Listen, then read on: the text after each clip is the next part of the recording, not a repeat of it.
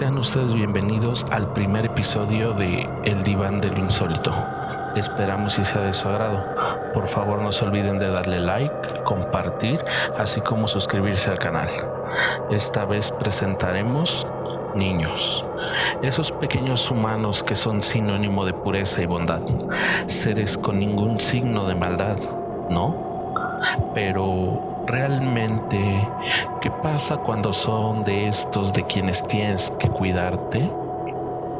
Cuando pensamos en asesinos, sean en masa, seriales o los conocidos sicarios, siempre tenemos en mente a adultos formados, seres que fueron criados en entornos de violencia y carencia.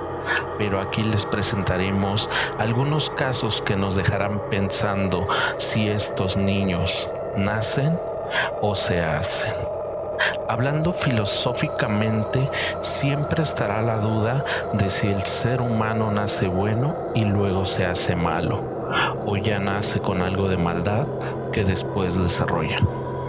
En el área psicológica tenemos una respuesta más consensuada de que la naturaleza humana contiene la facultad tanto de ser buena como de ser mala. Freud ofrece una respuesta y dice que el ser humano está dirigido por dos instintos básicos, eros y tánatos, amor y odio.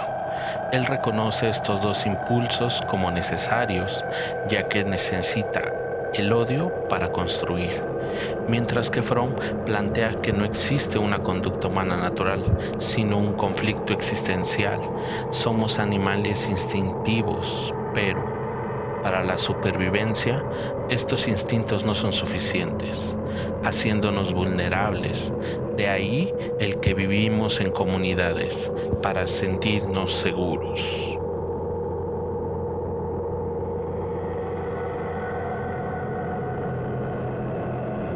Comenzamos con Ludwig Han. Con 16 años mató a tres personas, incluyendo su propia madre este joven nació el 5 de febrero de 1981 en Pearl, Mississippi, Estados Unidos.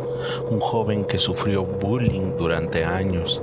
Según su diario personal, su primer asesinato fue su perrito Sparkle, que a pesar de ser un ser querido, emitió un gemido casi humano al morir, lo que detonó su deseo de matar seres humanos. Fue que su novia, la cual después sería su víctima, Christine Manifi, lo dejó. Así que la mañana del 1 de octubre de 1997, el joven Luke se despertó antes que su madre y fue a asfixiarla con su almohada, para después apuñalarla con un cuchillo de cocina.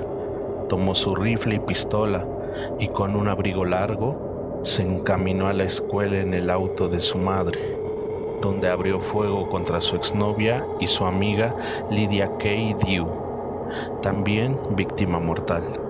Después hirió a siete personas. Cuando lo confrontaron por las razones de sus actos, él solo dijo, maté porque la gente como yo es maltratada cada día. He hecho esto para mostrarle a la sociedad, si abusas de nosotros, contestaremos.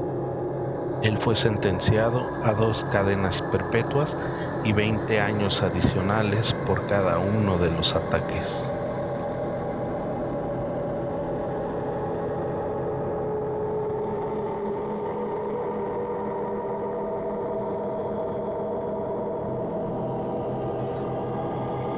Continuamos con otro caso un poco más perturbador, Kiplan Kinkel catalogado por sus compañeros como el más indicado para iniciar la Tercera Guerra Mundial, Kipland Kinkel nació el 30 de agosto de 1982 en Springfield, Oregon.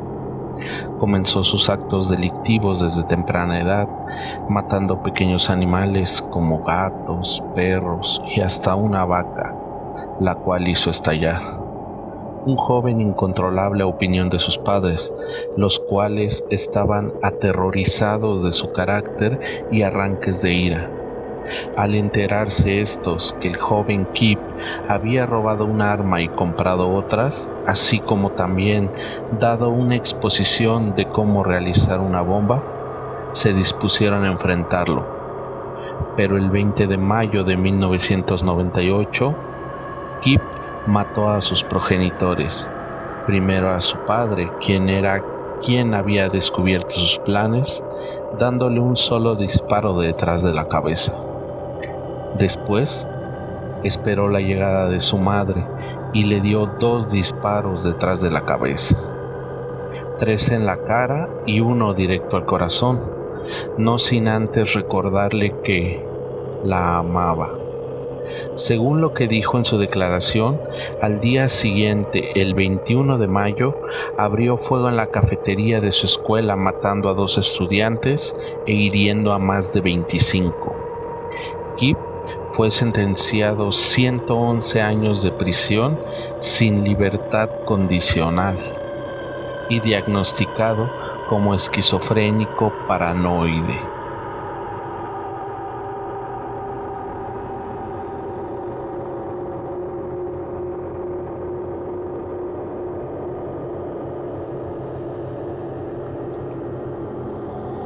El siguiente niño del que hablaremos es Jesse Pomeroy, nacido en Charleston, Massachusetts, en el año de 1859 y conocido como el más joven condenado por asesinato en primer grado.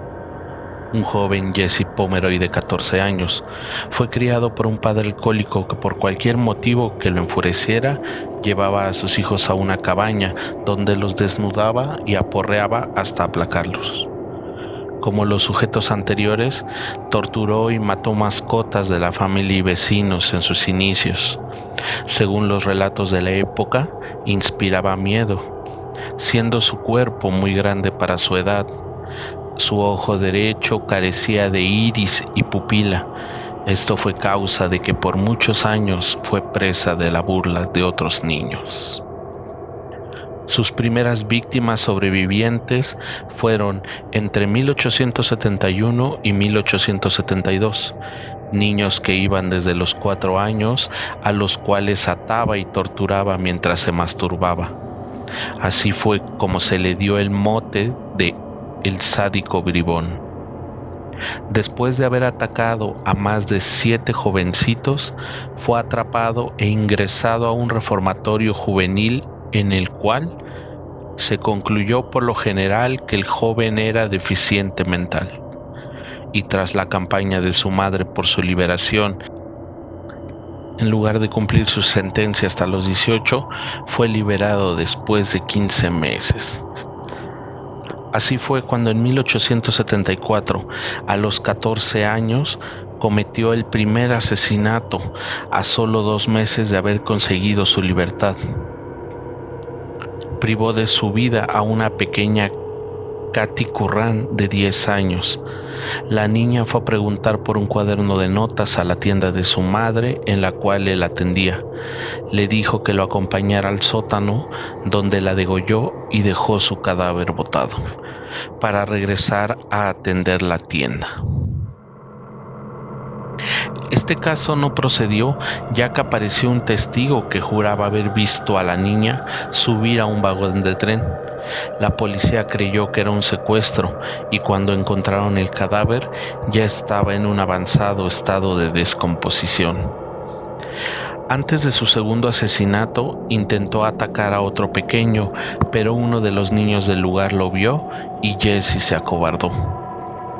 El pequeño Orange Millen, de cuatro años, no tuvo tanta suerte. Jesse lo llevó por un pastelillo para convencer al niño de acompañarlo. Esta vez muchas personas lo vieron.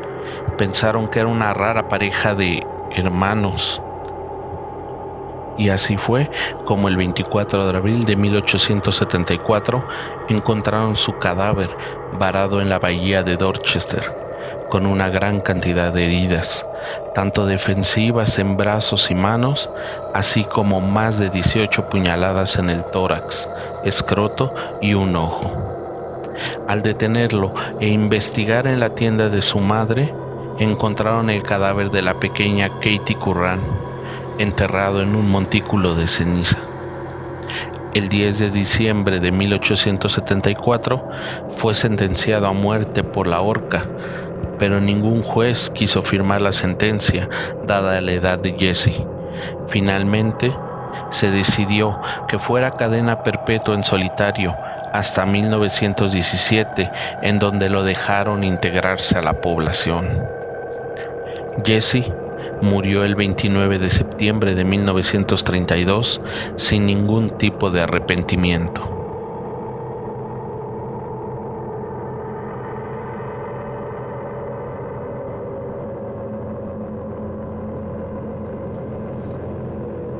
El siguiente caso es de Mary Flora Bell. El 26 de mayo de 1957 nace en Newcastle upton Type, Reino Unido.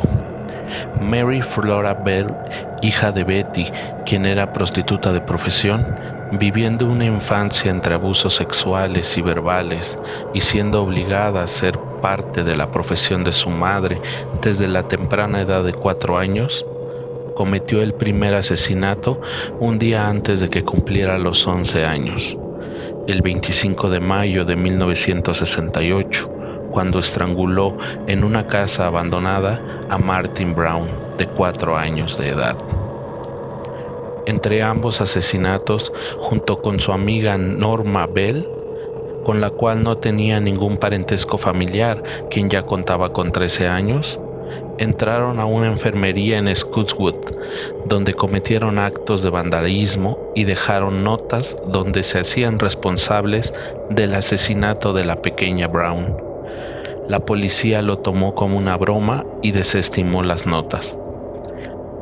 El 31 de julio de 1968, entre las dos niñas, estrangularon en otra casa abandonada al niño Brian Howie de tan solo tres años.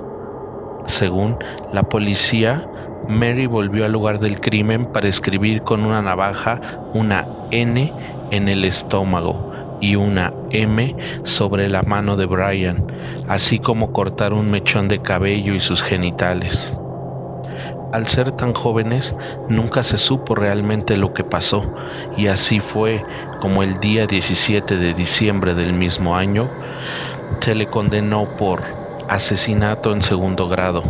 Debido a su falta de responsabilidad, esta decisión fue tomada después de que el jurado escuchara como testimonio que la pequeña Mary presentaba síntomas de psicopatía mientras su compañera Norma fue absuelta de todo cargo. Mary fue liberada en 1980 y se le dio un nuevo nombre para vivir en el anonimato junto con su hija. Mary Bell ganó una batalla contra la Corte Suprema en mayo del 2003 para mantener su anonimato y el de su hija y nieta. En estos días no se tiene registro de algún crimen después de haber salido de la cárcel.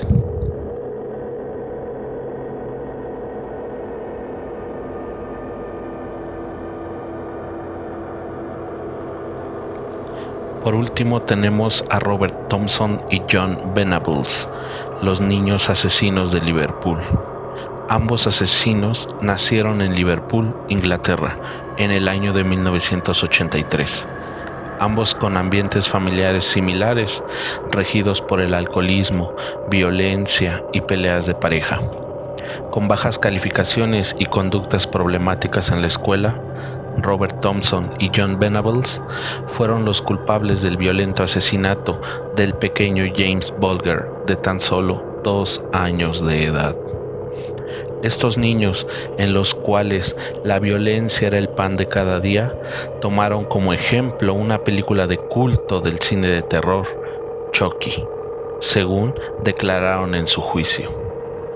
Según lo planeado, el día 12 de febrero de 1993, los jóvenes faltaron al colegio y fueron a seleccionar a su presa en el centro comercial New Strand Después de varias horas y ante la distracción de Denise, la madre del infante, en la carnicería del lugar, le hablaron y salieron rápidamente del mismo. Recorrieron cuatro kilómetros hasta llegar a Canal Leeds, donde comenzó la tortura de James. Lo dejaron caer varias veces de cabeza. Ante esto, el pequeño comenzó a llorar y dos personas se le acercaron a preguntar si todo estaba bien. Pero a la primera le comentaron que estaba perdido y lo llevarían a la comisaría cercana y al segundo, que era su hermano menor, el cual se había caído.